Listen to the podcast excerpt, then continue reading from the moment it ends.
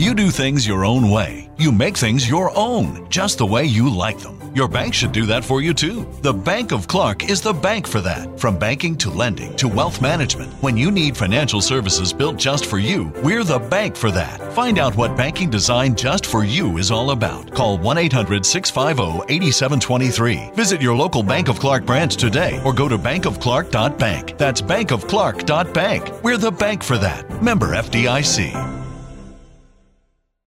Yo, what's happening with what's happening?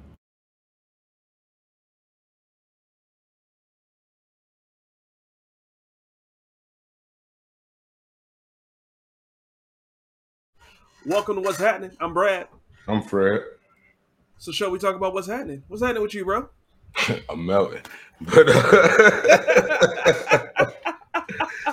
but nah, um, man, I just was down in Ohio this past weekend for my sister graduation party. Um, my brother and my sister from North Carolina flew in. Well, not flew in, but drove in. Um, so I ain't seen them in probably eight years since my sister's wedding when we went to the Bahamas for her wedding. So, you know, that was pretty dope getting to see them. Then of course get to work on my rental property.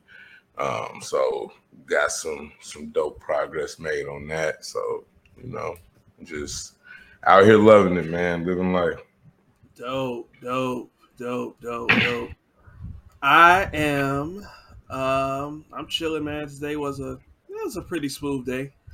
Um, you know, just worked and you know, did some prep for what we got going on uh, for for this, obviously, and um, you know, enjoying my last hour and a half of being 35. Hey. When the clock strikes midnight, you know what I'm saying, your boy gonna be a whole new age. I'm gonna be. I've been I've been talking the last couple weeks how I had the realization that you know I'm technically closer to 50 than I am to 20, which is a wild concept. But you know, tomorrow the number changes. It makes that official. Official. So yeah, um, you know, it's all good though, man. You know, I'm, I'm, I'm, you know, many didn't make it to this point, so you know, I, I'm blessed. I'm grateful, man. I'm, I'm, you know, ready to see what the future holds. Um, man, uh, you know, this is kind of crazy. I've been just had my face in this computer, um, you know, for the last few hours doing different doing different things, and you know, right now it's Game Seven of uh, Game Five of the NBA Finals, Yeah. and I don't know the score. I don't know if it's a blowout.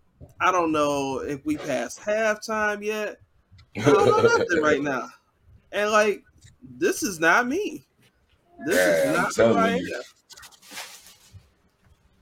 You. So Usually you be all over. You treat this. This is like next to WrestleMania for you. So. next to the NBA Finals is above WrestleMania. Eh, well, I don't know if I. That's hard for me to say for you. I, sometimes your enthusiasm say different. Nah, brother. Nah, brother. The finals is yeah. So um that's going on right now. Golden State's up. It's not quite halftime yet, so I'll be able to catch the end of the game by the time we done recording this. But you know what I'm excited about, man? Potentially, you know, this is game five. We're guaranteed to have a game six because game six is because the series is two two. If it would have if if Boston would have went up three one, we would have had to re- change our recording date. you had to you had to see something go down tonight, But- huh? but but there's going to be a game six. So whoever wins tonight, if the opposite team wins, then on Sunday we'll get game seven. And if that is the case, that means on Sunday we will get not only game seven of the NBA Finals, but also Father's Day and also Juneteenth. Mm, And if we get that, I ain't doing nothing. nothing. the whole day. The whole day. Stephanie gonna be sick of me. You heard me? Sick of me. Not sick of me, sick of me. You know what I'm that's how that's how Marge is right now. Man. I ain't gonna say Hey, nothing on and- that hey. Hey, And so, I guess is there a little change, or is we just gonna, you know, just kind of gradually bring that other part into this episode? Because I see you just left it as Juneteenth, or did you forget Mm-mm. what you? Okay, Mm-mm. We doing what we doing. okay. And so, you know, I, you know, last year this was um last year's when Juneteenth became a federal holiday, and you know, I wanted to have a conversation about what is Juneteenth. What does it mean to you? What does it mean to me? I hear, I hear one of my nieces or nephews in the background there. um, What is it? You must hear him through the door because uh, Uh, the door closed. It's just they- me. they going through it. All right, it's gonna be all good though. Oh, it's probably Uh, baby Fred. Then he, yeah, he's stopped on the bed. He ain't on it. but we um you know just want to have a conversation around you know what is Juneteenth and you know what just a general conversation around it. You know how we do everything is freestyle. So I mean, Right. You know, tell tell us what what you know Juneteenth to be, and what's been your experience with it your whole life. Well, to be honest, um, you know, it's it was when slavery ended, you know what I mean? So it, it's a celebration, you know what I'm saying, to the end of slavery. It was on what June 19th. Don't get me on years and stuff, that's your thing.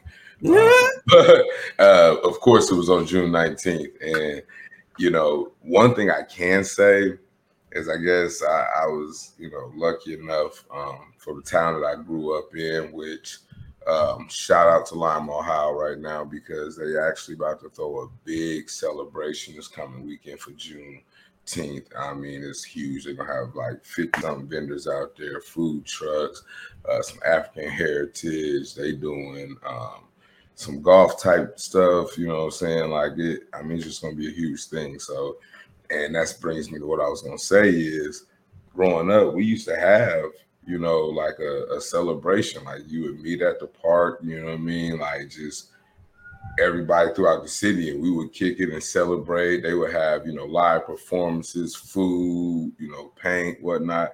And you just kind of just celebrate it, you know what I'm saying, with the culture. You know what I'm saying? And they brought cultural things out there. You know what I mean? Like I said, like even this year, they they doing like a culture, uh, African cultural uh, heritage thing that they're bringing. You know what I'm saying to it this year. So I, I gotta say, for my small town, that's something we've always had. Probably until I was like, I don't know, ten or eleven. Then it kind of went away. You know what I mean? And I, and I don't know ex- exactly the why, but I'm gonna assume that you know we was lucky enough to have some people that actually cared about the holiday and wanted to celebrate it ahead of that. And that's how we had it growing up. And as time go on, either people get busy or can't continue to head that type of ordeal. And so that's just what it is. So, no, that's interesting, man. I that's dope to hear because you know, for me, my earliest memory of of Juneteenth is looking at a calendar on the wall and wondering, huh, what's all these other random holidays? So my birthday is June 14th, and that's also Flag Day. And I remember looking at the calendar and be like, oh, my birthday's a holiday. And at this point, I'm like 10, 11, something like that. Um, and I remember, you know, realizing that I think, I believe September 12th is Grandparents' Day. And at just like looking through the calendar and just seeing like there's all these extra holidays. And I remember seeing Juneteenth, not knowing what it is, not knowing what it was, or anything like that.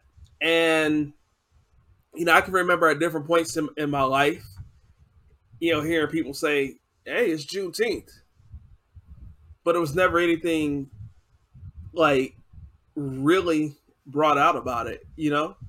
Um, and I I can honestly say I didn't know what it meant or what it was until, you know, sometime in the last six or five or six years. And I'm realizing as we're having this conversation, I believe where I began where I began to truly understand it, I believe was an episode of Blackish. Y'all correct me if I'm wrong. I think Blackish did an episode explaining what it is, and I think that's how I I came to learn it. It was for sure within the last decade, and I feel like it was within the last five years. And like I said, as I'm as I'm speaking in real time, I believe it was an episode of Blackish that did an episode on it. And you know, one thing, you know, I don't want to be like holier than thou or anything. One thing I do want to correct you on is you said it's the day that the, the slaves were free. The slaves had actually been free for over two years. Um, it was that was the last. If you're talking, bro, you're on mute. Um, I wasn't saying that they was free. I just said it just ended. Like it, it was known date that slavery ended. I'm not gonna say necessarily free, but okay, know, just slavery ended. That is what you said. Forgive me. Yeah, it was. And, and so for those that may not know, you know, slavery had been ended for over two years at that point, but it was just the last, you know, set of slaves. That's when they learned that they were free. And and if I and if I'm uh, correct, you, like you may have been looking it up. Um, I believe that it's a little confusion on whether or not that the date was actually June 18th or June 19th, but we all just recognize June 19th. I think if you look it up, it'll say on June 18th or June 19th of 1865 is the day. Um, I wasn't asking you to I'll look it up. I okay, yeah, no, I, was, I actually had text my son when you had said. Oh, uh, I thought you, you heard the baby. So yeah, I was yeah, nah. Sorry. But um, now I just put it in real quick, typing in Juneteenth holiday, and it's actually June 19th or June 20th. Okay. Um, okay. I knew it was a... that you're referring to. Okay. All right. So yeah, I mean, um, no, that's dope that that you guys always had a celebration because I've never seen or or or any any kind of celebration regarding it until this year. Um, you know, my church is going to do something on June 18th uh, that Saturday, and then they're going to have in person service on June 19th. It's still mostly virtual until actually until uh, next month, but um, um, we've been getting together once a month. That's Father's Day, Juneteenth. That'll be the in, in person worship for for June, and then you know I've seen a couple other like there's this one town, Berkley, uh, Michigan, super rich area. I'm gonna leave it there. not a whole lot of not a whole lot of uh, uh, uh, uh, black folk in that area, but I saw that they're having.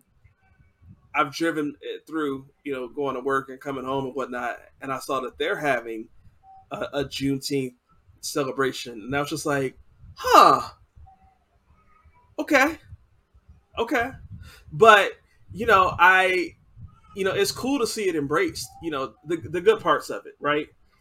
Um, right. you know, and for me, as I was just as I was realizing that I saw it on Blackish, you know, I know Blackish is, is a show that you know is very uh, very pro black, but I know that people of all cultures and races watch that show, and I just I wonder how much of a role that that played in you know kind of people recognizing what it was. Like I say, because I didn't really know about it until that show came on. I I don't think that show probably put a whole lot of weight on the recognition of it as much as it probably tried. You know, and I appreciate for anything that would shed light on, you know, saying something positive like that. But still in all, I don't think it's it's really recognized like besides within our culture and still not heavy within our culture because if you right now like, oh yeah, you know, Juneteenth next weekend, they go like, huh? What you talking about? You know what I'm saying? Like it's not like they off like it's a national holiday where everybody's off or you know what I'm saying, getting paid to it's not like Fourth of July pretty much in in the sense of how people recognize it. You know. Well, I'm not saying I'm not saying that it's already like one of the biggest major holidays that we that we recognize. But what I'm saying is is that it's being talked about way more today than even two years ago. That's what I'm saying. And, and that's true. And I'm wondering if you know, like that episode, in addition to a lot of the racial reckoning that we've gone through over the last you know five or so years, well, more so than that, over the last decade or so, um, how much that has played a role in it. you know, we're seeing some good sides of it, but we're seeing some not great sides of it as well. You know, we're seeing. You know, I'm sure you saw the whole like the Walmart ice cream thing. Oh yeah, yeah, yeah, yeah. Yeah, That's funny. Uh, I don't know if that. Like I, I guess you know I can see how you know what I mean that could come off you know what I'm saying the wrong way, but I don't think it was as bad as what it was you know what I'm saying made out to be. And I mean I guess I I don't maybe I don't look at things in you know I'm saying that that light like it's just hard to say like it's it's more so like I to me, like when I looked at it, I seen, you know what I'm saying, the ice cream, I seen, you know what I'm saying, the, the labeling of it and everything, and it was just like, okay, it, I don't think it was that big of a deal to, you know what I'm saying, make a big fuss about it. Maybe I'm wrong for it, but to me, it just wasn't wasn't worth the attention it got. I think that it's one of those things where you know a lot of people say like hey they could have highlighted other brands like black owned brands and things of that nature. And, and that's true. You know i think that from a business perspective it would be highly irresponsible for them to do nothing right? Like if you were to I mean, we see stuff every year for Memorial Day, Fourth of July, President's Day, furniture sales. Um, the NBA has a, a, a, some marquee games all day on Martin Luther King Day. Um, the NFL always has some marquee games on Thanksgiving Day. Like like you you you figure out a way to get in where you can fit in uh, for holidays and national events, things of that nature. So it would be irresponsible to just not acknowledge it, but maybe they could have done something a little bit better. And I don't know that the vitriol was well, I mean, I guess it was if they if they pulled the, the, the flavor off the shelf as quick as they put it out there. But I don't know. I didn't so much see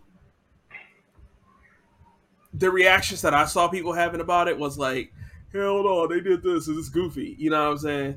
Um, they probably could have got away with just keeping it on there, but I also think that it's a it was it was wise them to say, "Hey, this isn't the best look. We should just let's just we'll be all right. We Walmart. We can we can do something else."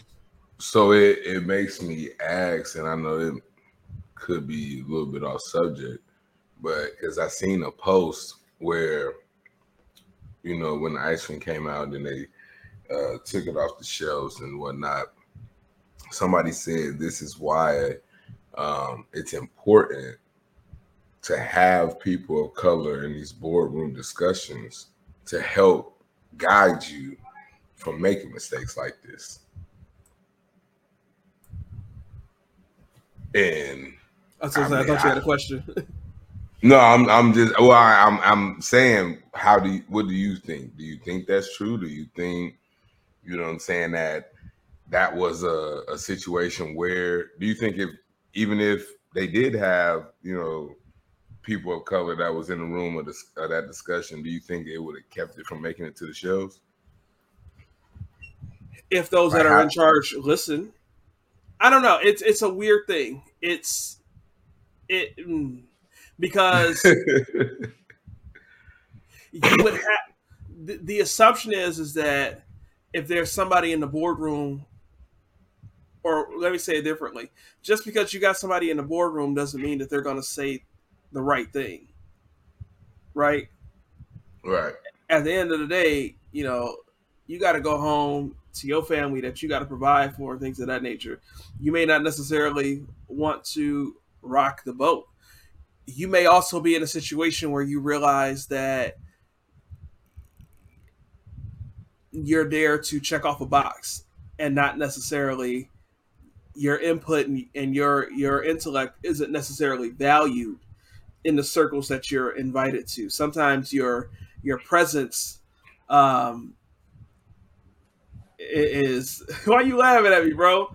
You want me to just say it? Sometimes they just want you because you black. You know I mean, you, I, I ain't that I want you to say it, but I mean, you tiptoeing pretty damn hard to just, you know what I'm saying?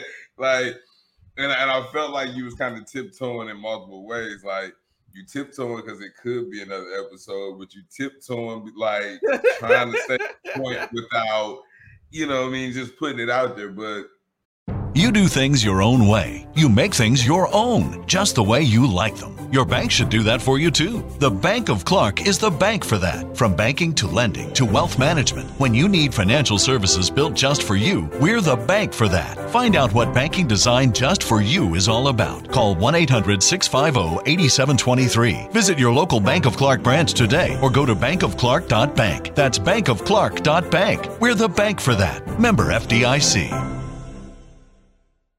You do things your own way. You make things your own, just the way you like them. Your bank should do that for you too. The Bank of Clark is the bank for that. From banking to lending to wealth management, when you need financial services built just for you, we're the bank for that. Find out what banking designed just for you is all about. Call 1 800 650 8723. Visit your local Bank of Clark branch today or go to bankofclark.bank. That's bankofclark.bank. We're the bank for that. Member FDIC.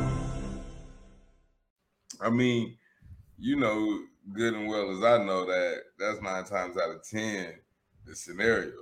You know what I'm saying? I know a company that could have cared less of what our opinion or what we said. Um, you know, it didn't hold any weight, but the fact that we was able to produce numbers in areas they needed, you know what I'm saying, like uh, increasing their card uh, applicants, you know what I'm saying, all of a sudden now you have a lot that you can you can head my meeting if you want to. You know what I'm saying? Like, so I mean, I've seen it firsthand. You know what I mean? Like, man, you out here, you out here, man. You know what? You, you dry own, snitching. You own point. You know what I'm saying? See, one might even say you own Target. All right. So anyway.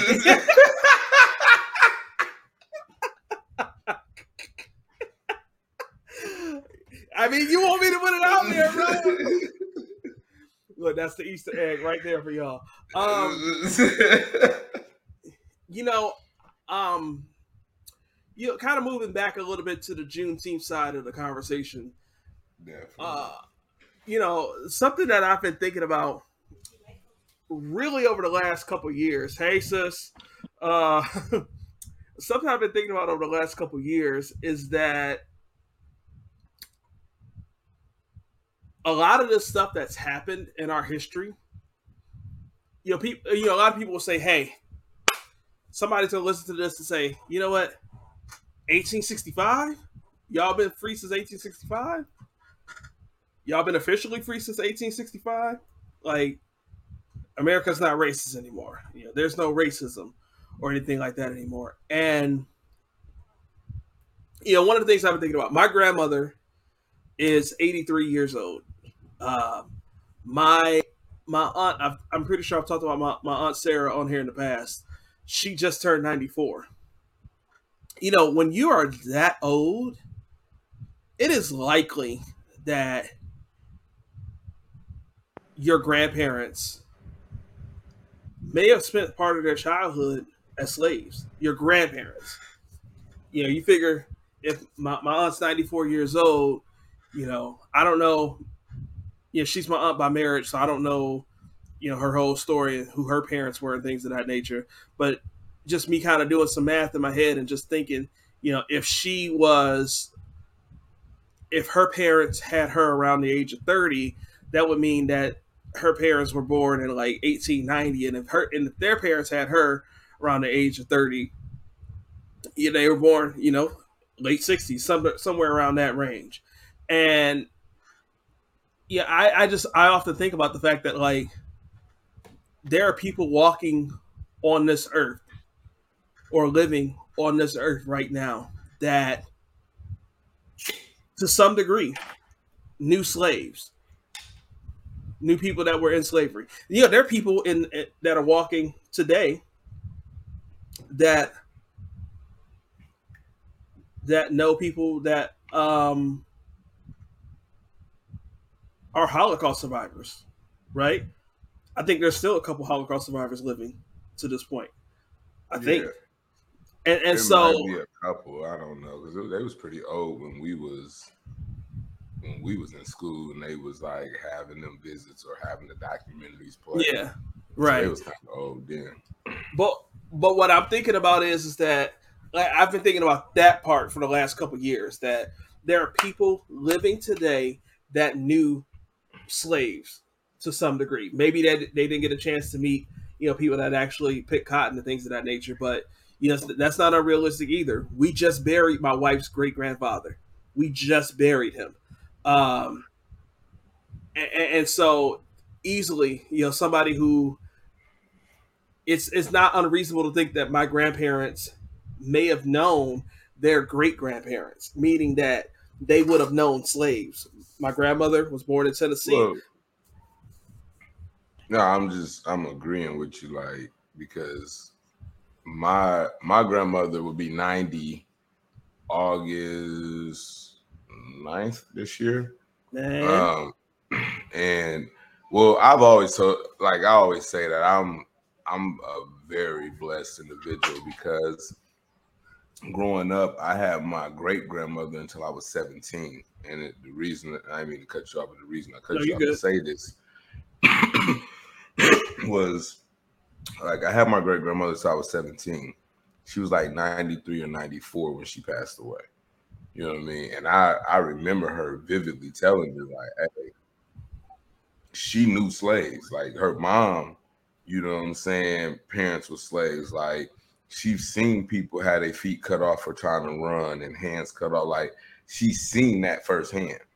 You know what I mean? I was I was thinking she was like a little far fetched, but it kind of made sense because like my grandma never really had a job, and when she did, she more was a housekeeper for an older white lady. Every job she's really ever had, she was either cleaning or cooking or taking care of a family in a sense of, you know what I'm saying, like slavery times. And that's because that's what she knew.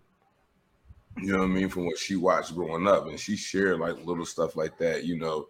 Um, just it, and it would be in times where like she'll be trying to teach you something or like, you know how every now and then you want to mouth back or say certain things, and she like, do you really understand? You know what I mean? Like to what level, you know what I'm saying? You you being disrespectful at like you you Right. have folks that done came before you. We didn't did this, this, and that, and the third. You know, you my mother was a slave. You know what I mean? Like it, we've been trying to overcome certain times or do certain things, and here you is just you know oblivious to it, just like nothing matters or you know it doesn't affect you. Mhm. And you know she would lay down those those different things and share little pieces. You know what I mean in those times. So that was just one thing you know I could remember as a kid with talking with my great grandmother. You know, and, and that's actually a, a little bit of a perfect segue to talk about something. I knew this would come up in today's episode, no matter what. So, um, you talked about like not really knowing what we're doing and what we're saying at that time. I'm, I'm, switching a little bit off topic, but it's still in the general theme.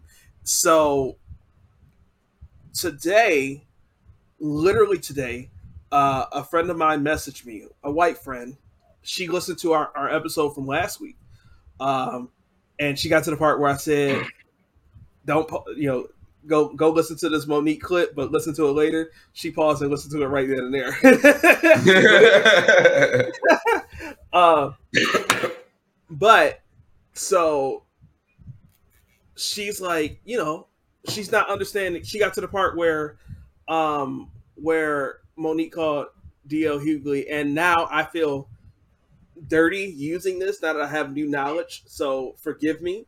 Um, but she got to the point where Monique called D.L. Hughley a, a coon, right? And yeah, she didn't really like understand like what it meant, but she was like, "Hey, like if I were to say, uh, like, like she's called raccoons a coon for for short, but she's like super Right. sheltered, had zero idea of the racial slur behind it or anything like that. And then um, she ended up. I was saying that like I wouldn't say it because it'd be awkward for you to say it as a white person. and based like I've never Googled the word, I've heard it used, and in the context that I've heard it used, it's always been um, pretty pretty similar to like an Uncle Tom. Um, uh, but I've also heard it used as like you just acting a fool. Like, man, you out here cooning right now. Like I've heard people say that, right? Yeah. And and she she googled it. She was like, she messaged me back like, you should just told me to Google it. Like this is terrible. Why would black people say this ever? And I'm just like, huh? And and, and so she sends me the link. I didn't get a chance to look at it because I was in the middle of my workday. But I was like, I, mean, it's just kind of a weird thing to say. I don't think it's that bad of a thing to say.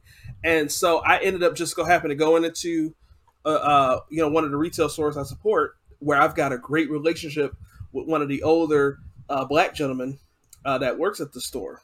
And I was just, I had him in private. I was like, listen, let me ask you something a little personal. Um, you know, like, what do you think the, the term, the, the, the, the term coon means? And he starts explaining it, and it's nowhere near like he has a different understanding of what I have of it. And I'm thinking like I'm learning. I'm like, oh man, yeah, that's different. All right, this is a bad thing to say. But then I go and I look at the link that she sends me that details the history of the term, and it is horrible. Like I said, I feel dirty saying it and using it. And I had zero idea. And I just think about like in the context that I've heard it used, I don't think that anyone truly knows. Anyone who uses it truly knows. Like even in the context that Monique used it in that segment is not is not like what it meant. And she was just like, and and so this friend again, she's white. And she's like, why would black people be using this term in any setting at all? And it made and like now that I've I, when I made time to get home and I read through it, I'm just like, yo, like she's right. Like, why are we doing this? And so I think about that with like the Juneteenth. Like, I didn't really know what it meant or what it was about until the last, like I said, five or so years. And it's just scary to think that how how we how people can say things and, and do things and use things with a lack of real knowledge behind it. Am I am I making sense?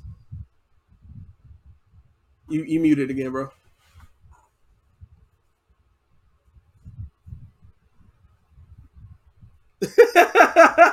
no. You hear me? There we go. There we go. All right. So yeah, it, it makes sense. And you know, I think sometimes we give people a little more credit because most of them know. You know what I mean? Like they know it's it's just not that they want to respect it, you know what I mean, or want to acknowledge, you know what I'm saying, the wrongness in it. Because for instance, there's a of which I'm pretty sure every city and state has them, but we have this page called 419 um, News Now. It's for Lima, Ohio area. Okay. And and uh, it's anything. Like there's a lady on there. I don't know how she do it um, or what, but she basically reports the scanner all day long. You know, shooting here, uh, wreck here, um, you know, breaking and entering here. I I don't know. If you ever listen to a scanner, it just sounds like a bunch of static and mumbling. I don't know how she's getting it, how she got this clear, you know, understanding. Maybe she was in law enforcement, whatever. But someone shared the Juneteenth celebration that's getting ready to go down this coming weekend in Lima. And there's a lady that goes, clear as day on the post. Oh no. For what? Wow.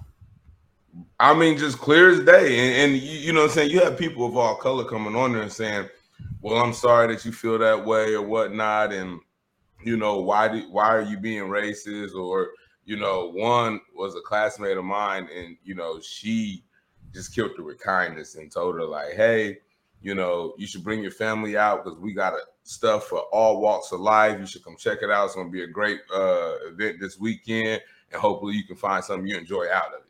And to me, you know what I mean, that was like the best you could have did, you know what I'm saying, in that situation. But to me, it also shows a lot of them know, a lot of them understand, they just don't want to. They don't, you know what I mean? And we give them too much credit behind, you know what I mean, the fact that maybe because we didn't know or because it wasn't shared down with us, you know what I mean? I think we give them a lot more credit. Now, if they're our age, I can truly see them probably not knowing or not understanding certain situations.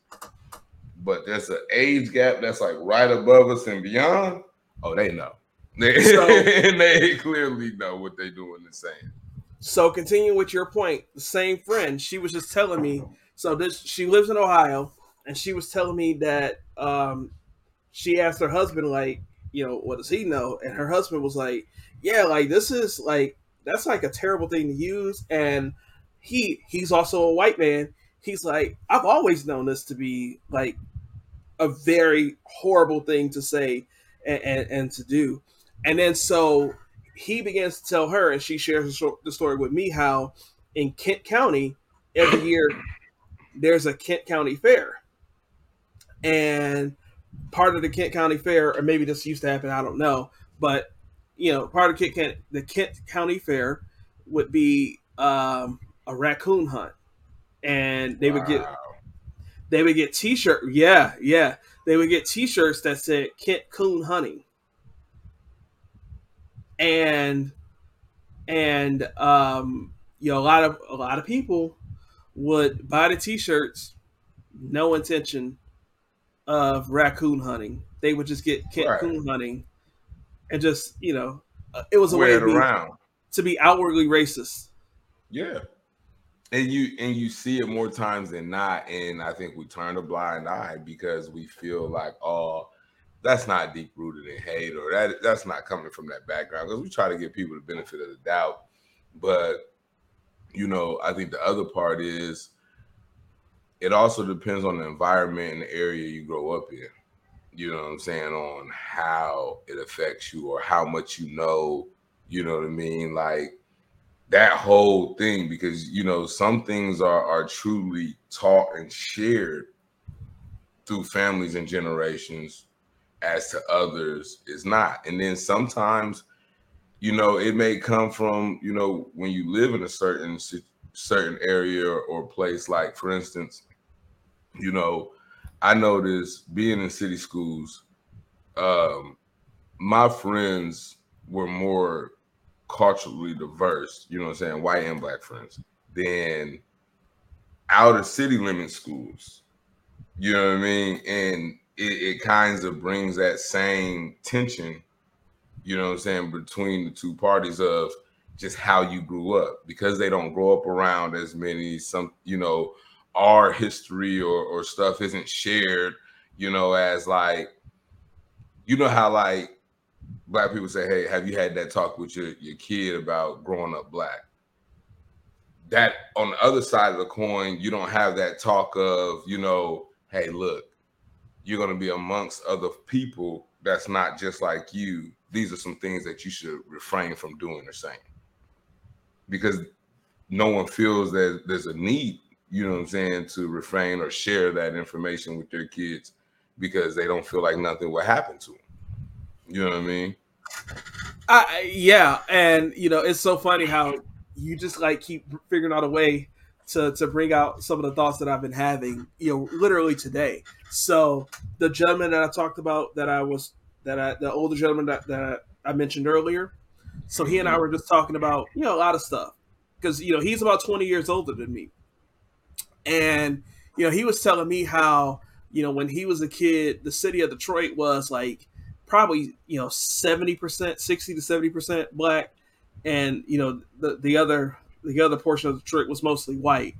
Um, yeah, obviously some other races are sprinkled in, but you yeah. probably had a, you probably had a, a 65-35 uh, black white split, and um, you know by the time that I got when I was in school,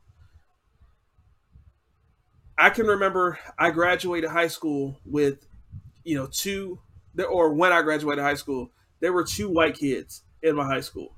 And both kids, they were siblings, they were brother and sister, and they were adopted.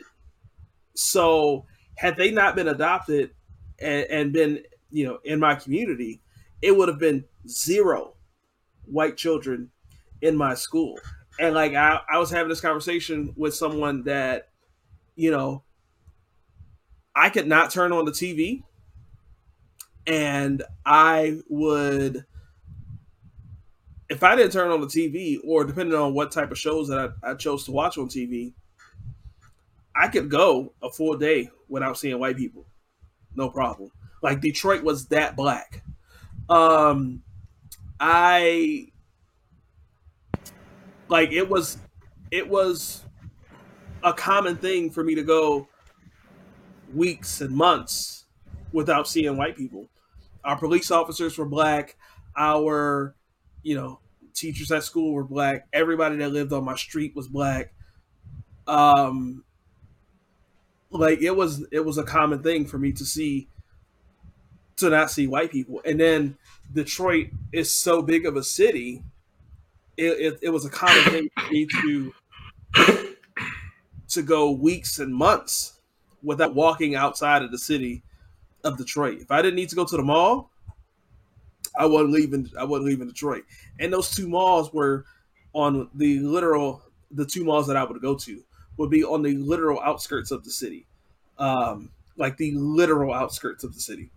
Um, so I mean, it was just like there was nothing but black people, and there was um, there was no reason to leave the city. You know, if you step outside the city, sure, you see some everybody else. And right. I, I make that point to say that I often wonder I wonder so much these days if that was like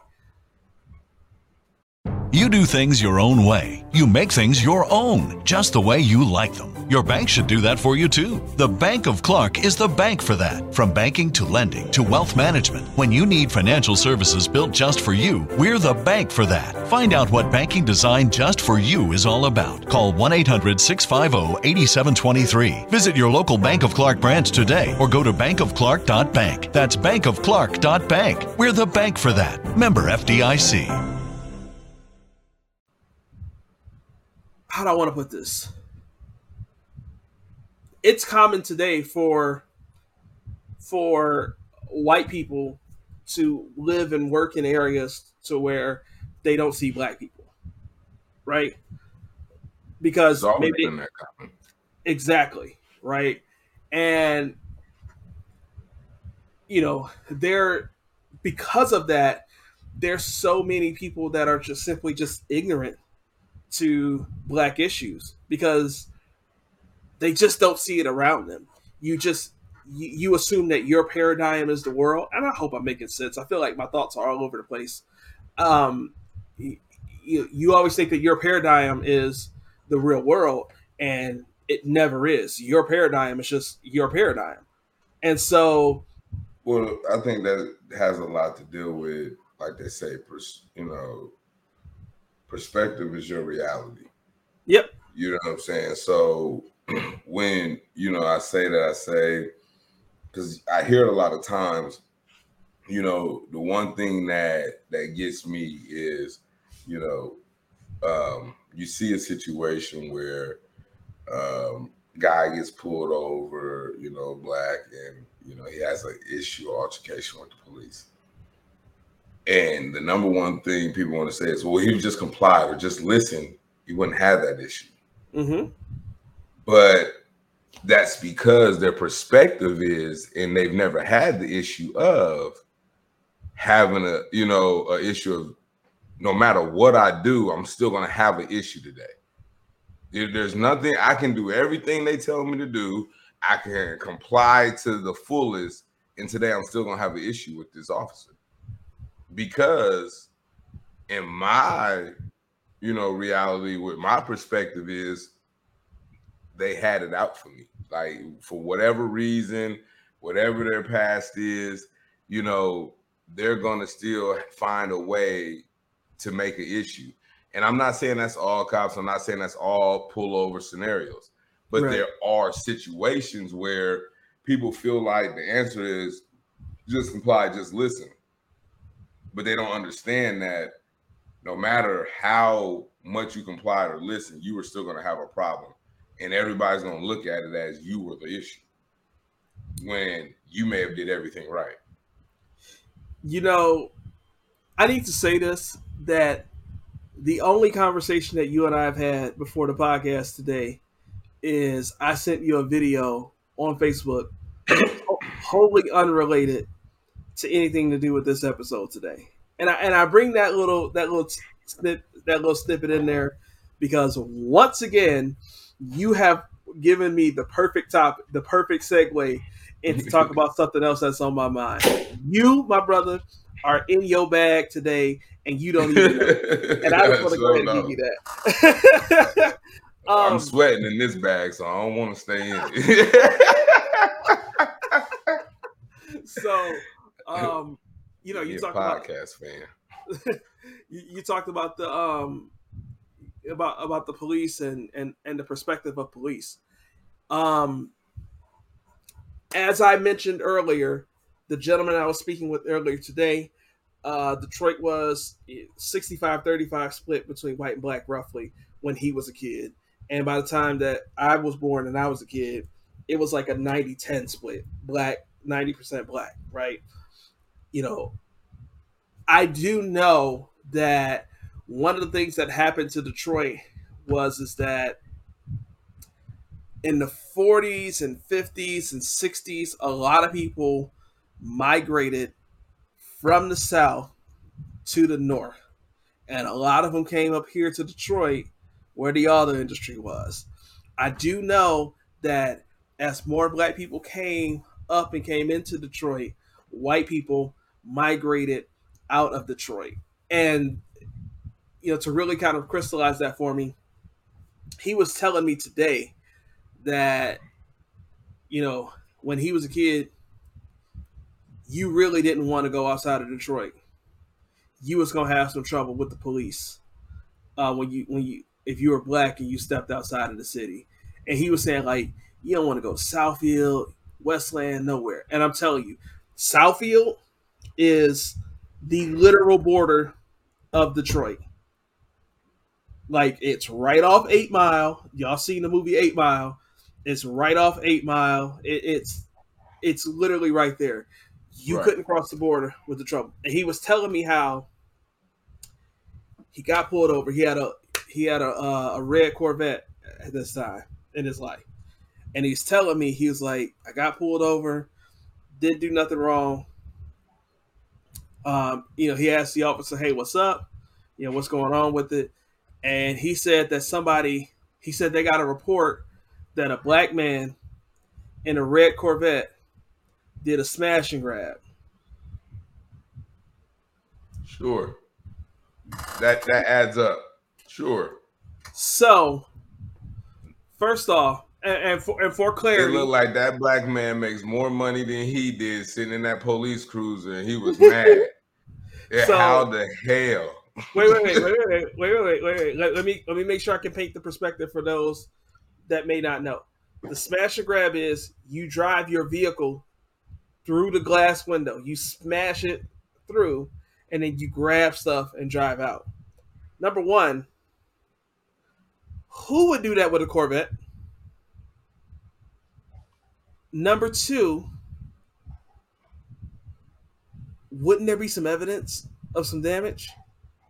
And number three, I'ma say it like Shannon Sharpe would ain't no black person finna drive no damn car into anything. Matter of fact, I just seen a video today. It was a TikTok or something, and it was little Bronny, and you can hear LeBron in the background. And little Bronny shoots the ball, and he say, "Shorty, shorty." It hits the front of the rim and bounces and hit the Maybach.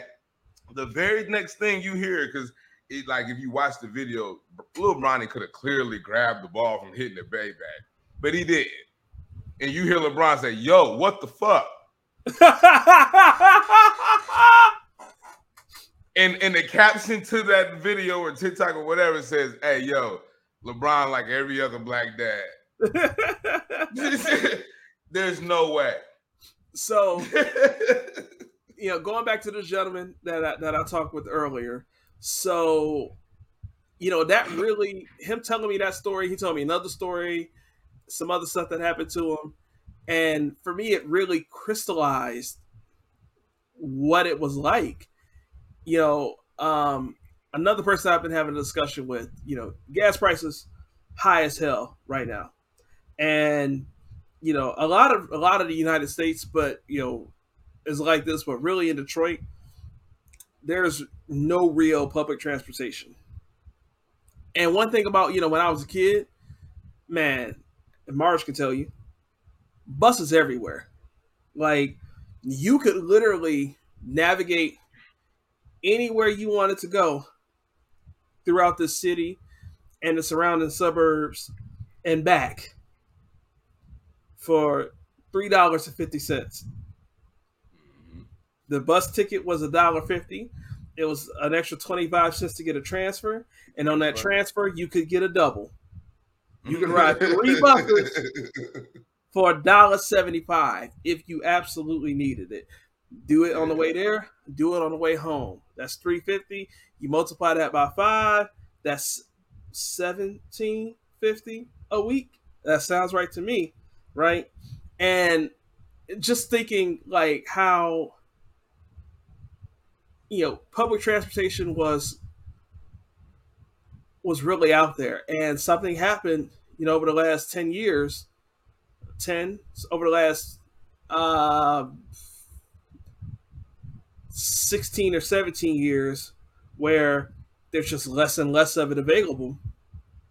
And I mean, you got to catch the bus now in Detroit, you might be waiting an hour before your first bus come through.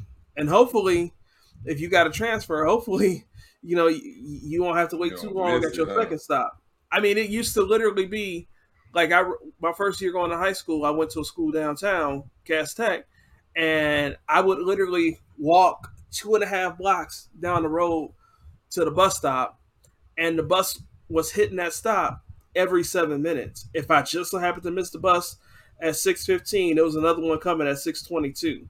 Maybe it ran a little late. Maybe it was a little snow on the ground. It didn't get there to six twenty three. Whoops, whatever. You know what I'm saying? Um, but that's a I'm going way off topic, but what I'm saying is going back to what he was saying is that not only was it not a good idea to go outside the city, you didn't have a reason to go outside the city. You know, if you wanted, you know, fun life, we had downtown. We had, you know, theaters and things of that nature downtown. We had there was a drive-in somewhere in the city. I remember going to a drive a drive-in theater as a kid all the time. I don't remember where it was. I should call my mom and ask her about that. Um, mm-hmm. There was local grocery stores all over the place. There was um, doctor's office. The the doctor, my pediatrician.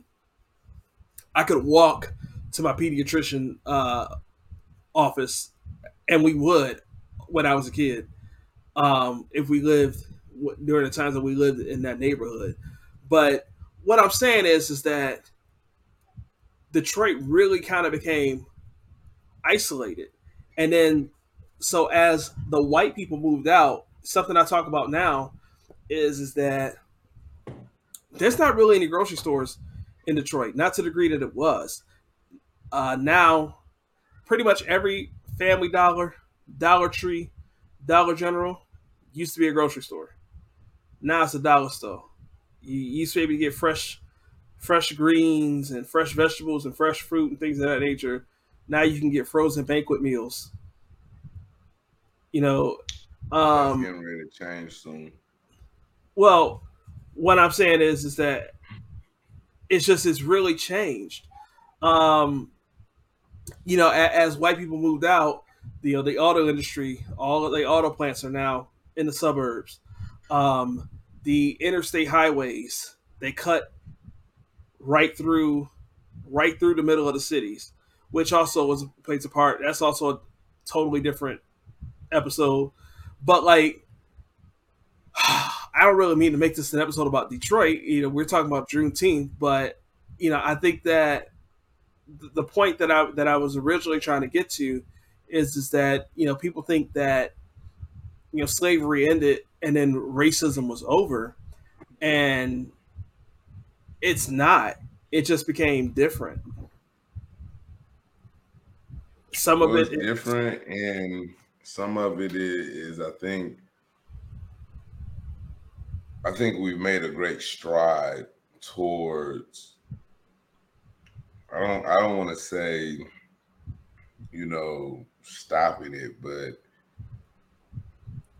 in like 10 years it's not going to be to the level it is and you know 20 years ago it was way worse than what it was you i mean what it is now so i mean we're constantly making those strides I, I don't think it'll ever stop though. You know what I mean? I, I think it's going to always be kind of what it is. Um, I think it's. I think it. Mm, I, I think it can get to a point where it can die. I think it can get to a point where it can die, and we won't live to see it.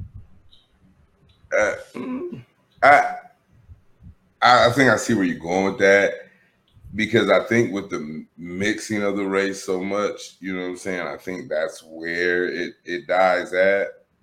No, I, think, when you say mixing, are you talking about like interracial children or people? Well, just interracial families, like not just right. children, but interracial families, people. I'm, I'm gonna disagree with you there. And you and I had this conversation in private a week or so ago, but like, yeah, what what I'm about to say. Um, okay. I, I don't remember talking about this. um, but you know, we had talked about how like there's some corny black dudes out here. Oh, like yeah. So, y'all know I was on uh, unapologetically black uh, about a month or so ago, and I'm actually headed back there real soon. Um, maybe tomorrow. Um, hey, Brittany, you need to send me that invite. yeah, he, he, gotta get on his calendar. He don't know. Listen, um, um, where am I at? Oh, I was telling you the story about how we were in Vegas, and I, I shared the story on Unapologetically Black. So if you're listening, you may have heard me share the story before. But I was in Vegas uh, for work a few years back I'm there with my coworkers. I'm not there with my family. Um, we're hanging out at the hotel in Vegas. We see some beautiful looking women, gorgeous looking women. Now, for those of you that don't know that don't know me that you're listening, eh, first off, thank you. Um, but also, yeah, I'm a black man. Obviously, if you're, I'm saying obviously, if you're not, if you're only listening, you're not watching, you may not know that based off how my voice is. Um, but I'm a black man who's married to a white woman. And um, this, you know, we're in Vegas and we're hanging out and we see these beautiful women. These women just happen to be black. And I say, man, hey, look right there. Uh, like all of them. They fine, right? And you know, the one guy who is mixed, he's half black and half white. He says, "Oh man, I ain't looking at them. They black." and I was thrown off. Like, wait, what? Like, you're black. And for me, listen, you're laughing. But see, for me and from my experience, anyone who I've ever known to to be uh, multiracial, um,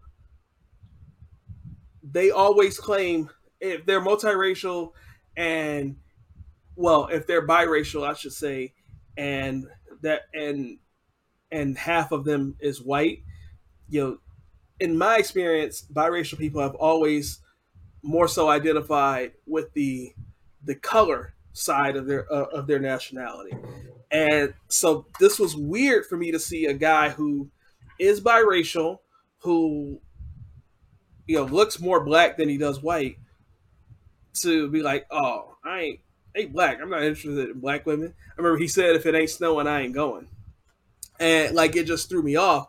And then in subsequent years is when I really begin to see that there's a lot of black dudes that really spend their time, you know, bashing um, black women and then elevating white women in the process. We, you know, we haven't talked about it. This is kind of like smut material. I don't get into that anyway. But like this whole like Michael B. Jordan and Lori Harvey breakup. Um, I saw a post before you and I got on here. Um, it was a picture of Michael B. Jordan uh, in front of a white woman with a bikini. And they're like, "Oh, look what Lori made him do," and I'm just like, "What?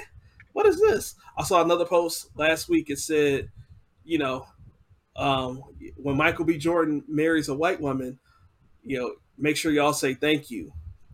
And I say all that to say is that being interracial doesn't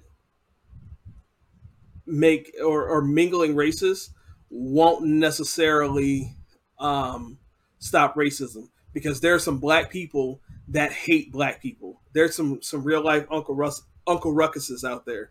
If y'all don't know who Uncle Ruckus is, don't waste your time. um, so that's why I disagree with you that you know mixing races won't solve anything. You know, it what it really comes down to is people understanding. Like we've got to get to a point where we are comfortable telling the ugly truth of this country, right? Hey, white people were really racist, and then you know slavery ended, and you know our system figured out new ways to be racism through redlining, through um, through uh, you know mandatory sentencing, through all of the very ways that you know we've been racist. And you know, racism didn't end on June 19th or June 20th of 1865. Slavery did. Well, officially. yeah. Yeah. Uh, you know, pre-modern slavery. So I think I figured out a way to get out every every thought that I had. You know, I think our, I think it was more than a Juneteenth conversation. It was more so about you know really understanding you know that while we've come a long way, you know, slavery ended, uh, pre-modern slavery ended, um, you know, 160-ish years ago. But one, there's people. Oh, and that was the thing I wanted to say earlier is that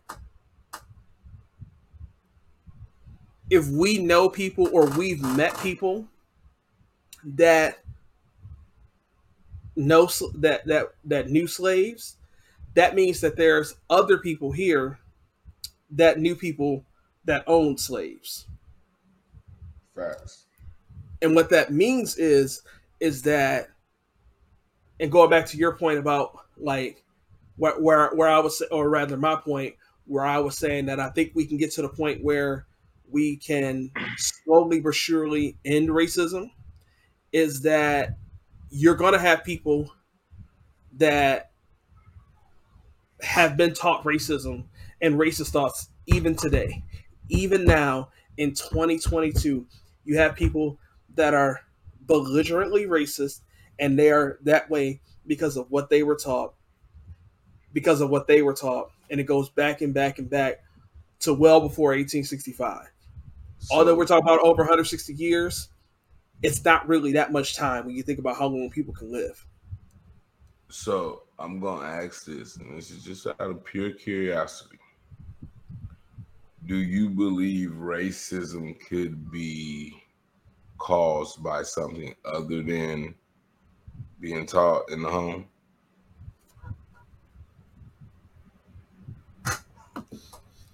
Or shared, or however you, you know, all the ways you just said that, you know, racism exists because of. do you feel like if you take those things away, that some people could be racist for any other reasons? Um, no. However, I don't. When I say racism is taught, I don't think that that means that people are sitting their kids down and be like, "Let me tell you about these kind of people." I think it's in your actions. I think it's in your it's in the way that you live your life. It's in the way that you choose to walk, you choose to talk. and, if and, somebody does something negative towards you, would you? Could you?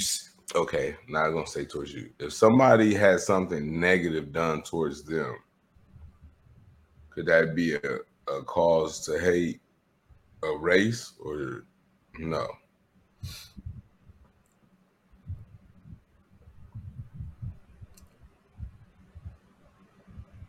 People are simple and people are reductive.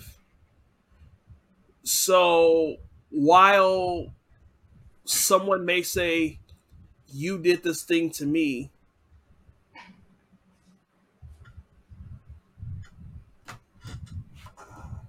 the answer to your question is no. But okay, so here's an example. Okay, this is a real life story. I may have shared this on the pod before, but I remember being really young, maybe five, and my mom and my stepfather were trying to get a car. And we were riding in the car. It was my mom, my stepfather, my sister, and myself. We were riding in the car with um, my stepfather's sister and her husband driving around trying to get a car. I realized now that I'm an adult. they were just getting declined left and right because of bad credit. Um, but I remember we were at the dealership. We were out in the car. My stepfather, you know, kind of walked up, said something quiet, couldn't hear him talk. Went to the um, salesperson. Salesperson walked away comes back a minute or so later, says, I'm sorry, folks, we're not going to be able to do anything today. Salesperson was white. My stepfather was black. Came back in the car. And I remember I asked, What happened? And I don't remember exactly, but I remember I was asking, like, you know, it was just weird because whenever we had gone to do that, it always took a very long time. And we were there obnoxiously short. And I remember my, my stepfather said, It's because we black, man. And I share that story to say that when he said that, it painted the picture in my head that white people were mean to us because we're black. That I'm I'm young. I don't know anything about credit. I don't know anything about anything at this point. And for a short time period, it made me and I'm young. It made me I believe at least moderately or partially racist against white people because they were doing something wrong to me. I grew out of that very quickly, very quickly. Um, and I actually mostly forgot about that until sometime when I was 19 ish. Um, I shared it for an essay uh, in college. A- and that was, to my memory, the only conversation that could have been or that's the only thing that could have ever happened that could have taught me racism. Um, no one ever sat me down and said white people are bad and this is why, right? Nobody could. Nobody ever sat me down and said, you know, this is the way that you need to live your life or anything like that. Like it just didn't happen, right? So that one little moment when I was super young and impressionable planted something and it must have just been other life experience otherwise. I remember I had a, a teacher in first grade that was a white lady, and she was super nice to me, things of that nature. So I think that lived experience made it otherwise. But the point that I'm making is is that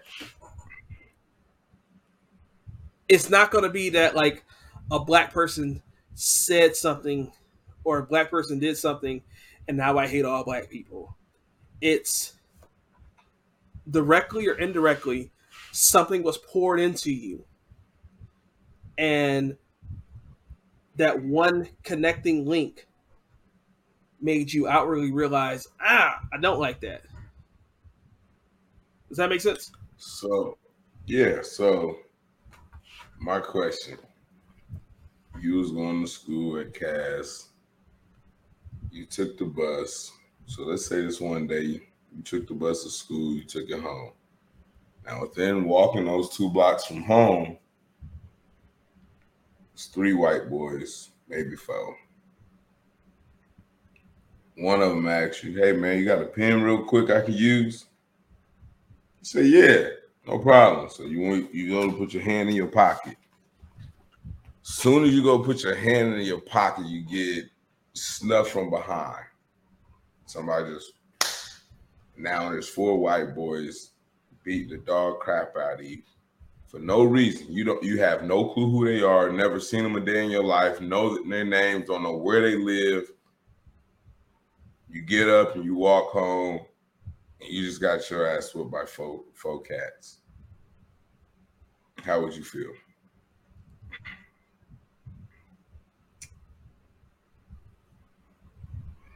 Is it think- racism? Is it race hate crime? Is it I hate all white people? Where where you going? I think I'm probably the wrong person to ask this question to. Because as I said in high school, one no white people around there. um, so You ain't shit. me seeing four white kids on the block wasn't gonna happen at all. Well, But- that, that looked crazy in the first place. but so to your question, uh, and and to to answer your question to the best of my ability, I'm going to say no. And the reason why I'm going to say no is because at that point, I'm living with my mother and my grandmother and my sister, and then visiting my father every other weekend. None of them would have said them being white would have been the description that we would have given to the police. It wouldn't have been like these white people crazy racist. That's not something that would have come out of their mouths. Um, I don't believe. There's no reason for me to believe that because they've never said in the rest of my 36 years of living, they've never said anything remotely like that. My stepfather was dead at that point. So, if if this would have happened, I guess to your point, you know, that situation at the car dealership happened, I was five or six. So if I'm six years old and some white kids in the school jump me, because there was white kids at, at the elementary school I went to. If I'm six years old and the white kids there jump me, maybe something is planted then because of what my stepfather initially brought out. Maybe. Well, I'm only asking because I've known of scenarios where, for no reason, I know for a fact that the four black kids didn't know the one white kid or adult, didn't matter, from a can of paint. And just literally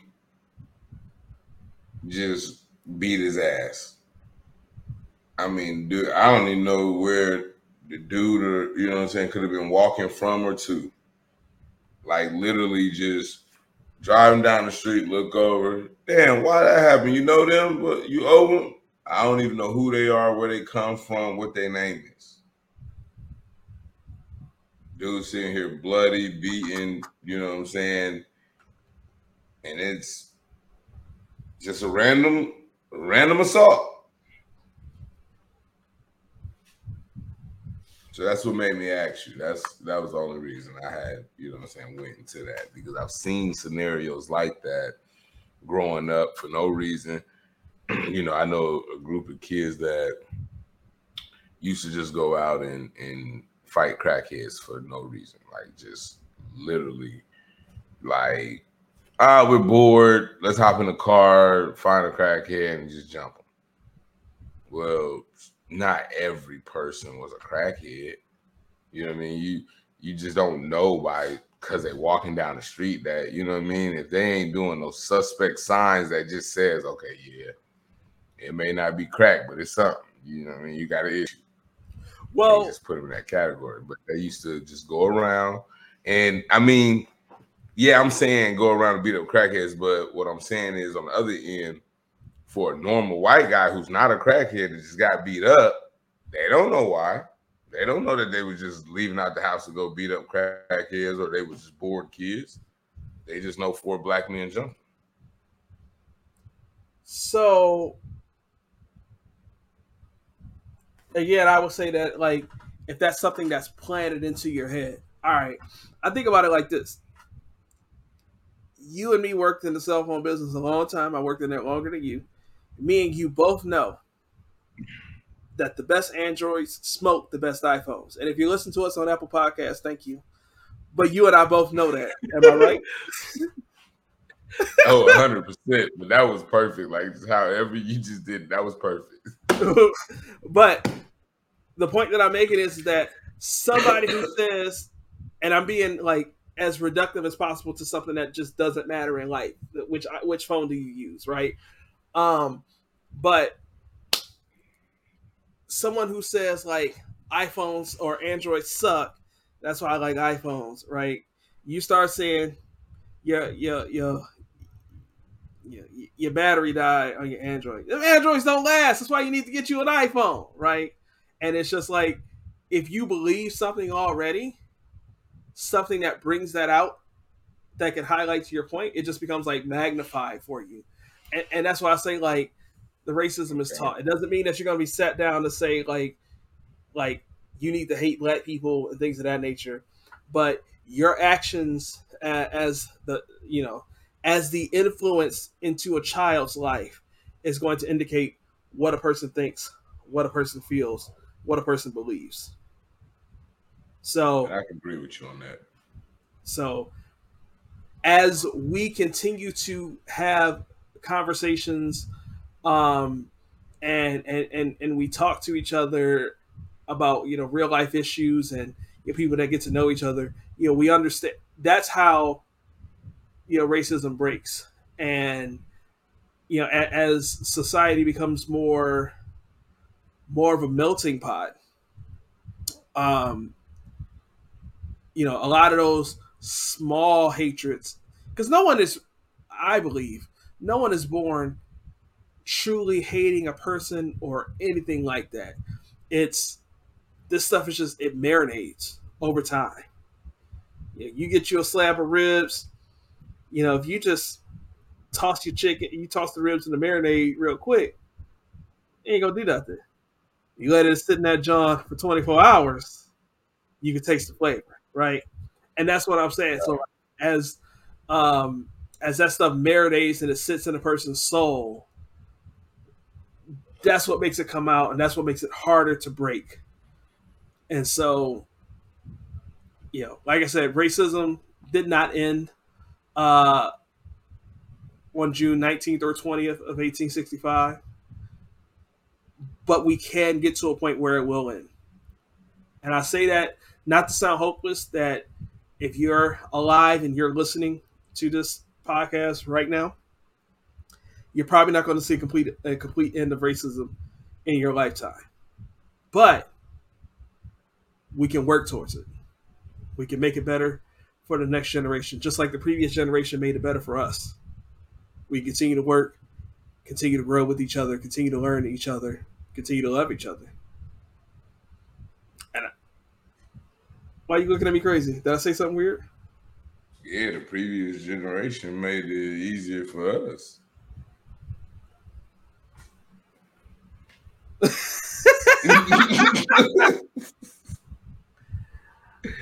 I, mean, I don't know about easy. like, I said easier. I said easier. Listen, I didn't say easy. Easier, easy, easiest. Hey, you know what I'm saying? Listen, I'm married to a white woman. When my grandmother was a child, when my mother was a child, that wasn't a realistic opportunity. Loving versus Virginia was 62 or 67? 67? 68? I don't know. But those that fought, those that had those conversations, those that ingratiated themselves into those spaces made it easier for us, easier, er, easier. But it's a continuous fight. I mean, we're, we're breaking down hundreds of years of of hate and anger and, and things of that nature. It, it's going it's gonna take some time, but we can do it. So, most definitely, definitely. If you're new to the show, um, thank you. Leave us a five star review on Apple Podcasts, even if you are listening on an iPhone or Spotify. Um, if you like what we do, you know, follow us on social media. What's happening is all of our platforms. Thank you if you're watching us live. We're streaming right now on Facebook, on Twitter, and on YouTube. So thank you for joining with us wherever you may be. Um, we will be back next week with another episode. We would love for you guys to come back and check us out again. And you can find us on all of your podcast streaming apps to listen to our entire archive. And that's all I got, bro. So I'm gonna ask, you know, for anybody that's listening, anybody that make it all the way through this episode, do me one favor um, this week if you can. See um, what your community or local community is holding for Juneteenth and go be a part of it. See what it's about, mingle, network, you know what I mean? Grow and love one another and do something different this weekend that maybe can help bridge this gap that we talked about. Um, that's number one. Number two, um, for all of our new listeners or for those that's listening to us live, um, me and Bradley were talking and discussing, and uh, we think we're gonna try to hit you with a little flavor every Saturday. Um, you know, we're gonna rerun some of those episodes that we've got in the archives that's sitting on Spotify that you may not have a chance to listen to. So, first episode we're gonna drop this Saturday. So check us out on Saturday for you know a new episode. You know what I'm saying? Or an old episode if you, you know, been rocking with us since day one. You know what I mean? We appreciate all our day one. So, you know, most definitely thank you. Appreciate y'all. Love the support.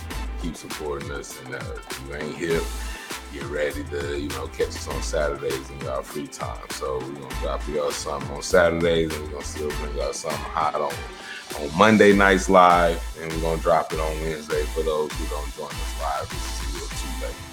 All right. That's all I got. Peace. You do things your own way. You make things your own, just the way you like them. Your bank should do that for you too. The Bank of Clarke is the bank for that. From banking to lending to wealth management, when you need financial services built just for you, we're the bank for that. Find out what banking designed just for you is all about. Call 1 800 650 8723. Visit your local Bank of Clarke branch today or go to bankofclarke.bank. That's bankofclarke.bank. We're the bank for that. Member FDIC.